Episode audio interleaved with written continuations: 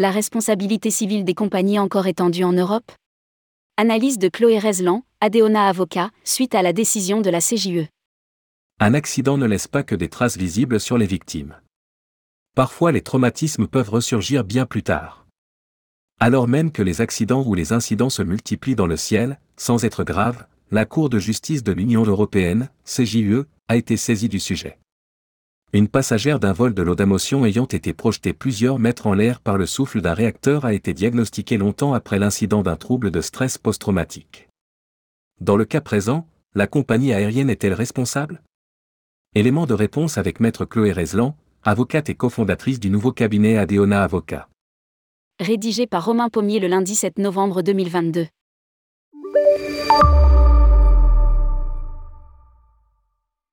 Un accident qu'il soit de la route et encore plus aérien, ne laisse pas que des séquelles physiques, bien au contraire. Parfois, quelques mois après, les cauchemars et les traumatismes ressurgissent. En mars 2019, un réacteur d'un A320 de la compagnie Laudamotion explose au moment de décoller. Les passagers choqués livrent des témoignages glaçants à nos confrères de 20 minutes. Au final, 8 personnes sont blessées, légèrement l'une d'entre elles décide de saisir la justice, après avoir été projetée plusieurs mètres en l'air par le souffle du réacteur qui n'avait pas encore été coupé. Un trouble de stress post-traumatique lui a par la suite été diagnostiqué. Rapporte maître Chloé Rezlan, suite à la lecture du rendu de la décision de la Cour de justice de l'Union européenne, CJE.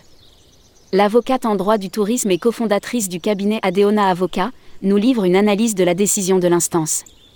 Quelles sont les circonstances de l'accident de la Laudamotion une passagère a embarqué sur un vol opéré par Laudamotion reliant Londres à Vienne.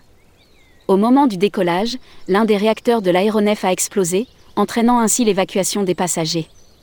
Lors de l'évacuation, une fois sortie de l'appareil, la passagère concernée a été projetée plusieurs mètres en l'air par le souffle du réacteur qui n'avait pas encore été coupé. Un trouble de stress post-traumatique lui a par la suite été diagnostiqué. Depuis, cette passagère souffre de troubles du sommeil et de la concentration, de sautes d'humeur, de crises de larmes soudaines, de fatigue importante et de bégaiement. Il lui a été diagnostiqué un trouble de stress post-traumatique, pour lequel elle est suivie médicalement. Comme le rappelle l'avocat général dans ses conclusions du 24 mars 2022. La passagère a saisi le tribunal de district autrichien qui a considéré que l'article 17 de la Convention de Montréal, concernant la responsabilité du transporteur aérien, ne couvrait que les lésions corporelles au sens strict, et non les troubles psychiques.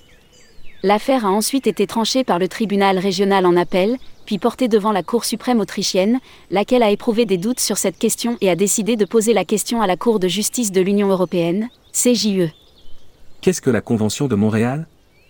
Ratifiée en 1999 et appliquée par 133 pays à travers le monde, dont l'Union européenne, la Convention de Montréal est venue fixer des règles internationales sur l'indemnisation des victimes de catastrophes aériennes.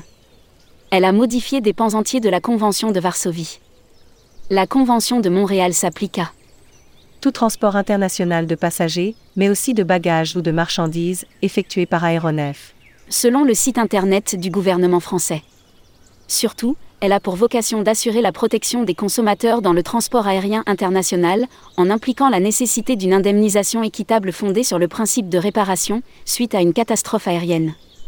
Il est rappelé dans le texte qu'elle régit la responsabilité des transporteurs en cas de mort ou de lésion ainsi qu'en cas de destruction, de perte ou d'avarie des bagages, ou de retard.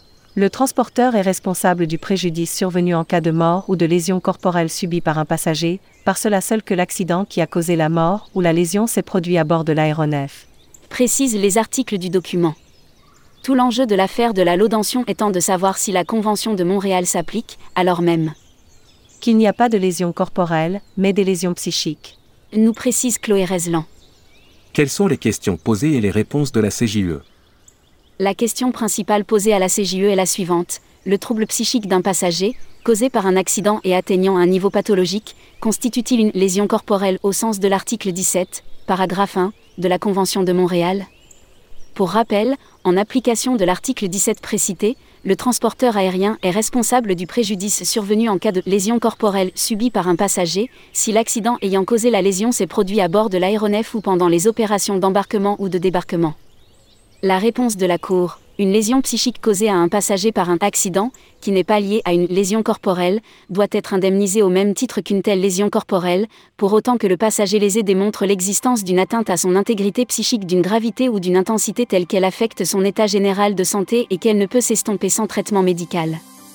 La solution est inédite, mais pas surprenante, estime la cofondatrice du cabinet Adeona Avocat. La CJE rappelle d'abord que la notion de lésion corporelle n'est pas définie par les textes et précise qu'elle doit recevoir une interprétation uniforme et autonome pour l'Union européenne et les États membres. Elle poursuit en citant l'article 31 de la Convention de Vienne sur le droit des traités lequel précise que les traités doivent être interprétés de bonne foi, suivant le sens ordinaire à attribuer à ces termes dans leur contexte et à la lumière de leur objet et de leur but. Pour la CJE, le sens ordinaire de la notion de lésion désigne l'altération d'un organe, d'un tissu ou d'une cellule, en raison d'une maladie ou d'un accident, tandis que le terme corporel renvoie à la partie matérielle d'un être animé, à savoir le corps humain. L'analyse de Chloé Reslan. La CJE considère ainsi que la notion de lésion corporelle, dans son sens ordinaire, ne saurait être interprétée comme excluant une lésion psychique liée à une telle lésion corporelle, mais qu'il en va autrement lorsqu'il s'agit de lésions psychiques avérées qui ne présentent aucun lien avec une lésion corporelle au sens ordinaire de cette notion. Toutefois, la CJE estime que le fait que le terme lésion corporelle ait été retenu ne suppose pas nécessairement que les auteurs de la Convention de Montréal aient entendu exclure, en cas d'accident, la responsabilité des transporteurs aériens lorsque cet accident a causé des lésions psychiques à un passager qui ne sont liées à aucune lésion corporelle ayant la même cause. Ainsi, à la lumière des travaux préparatoires du texte et au vu des objectifs de la Convention de Montréal, assurer la protection des intérêts des consommateurs dans le transport aérien international et la nécessité d'une indemnisation équitable fondée sur le principe de réparation, la CJE considère que la situation impliquant un passager ayant subi une lésion psychique en conséquence d'un accident peut, en fonction de la gravité du dommage qui en résulte, s'avérer comparable à celle d'un passager ayant subi une lésion corporelle. La responsabilité du transporteur aérien n'est toutefois engagée que si le passager lésé démontre, au moyen notamment d'une expertise médicale et de justificatifs de traitements médicaux, l'existence d'une atteinte à son intégrité psychique, subie en conséquence d'un accident, au sens de l'article 17 de la Convention de Montréal, d'une gravité ou d'une intensité telle qu'elle affecte son état général de santé, compte tenu notamment de ses effets psychosomatiques, et qu'elle ne peut s'estomper sans traitement médical. Il s'agit donc à nouveau d'une décision consumériste qui permet d'étendre la responsabilité des transporteurs aériens. Conclut Chloé Rezlan. Publié par Romain Pommier. Journaliste, tourmag.com.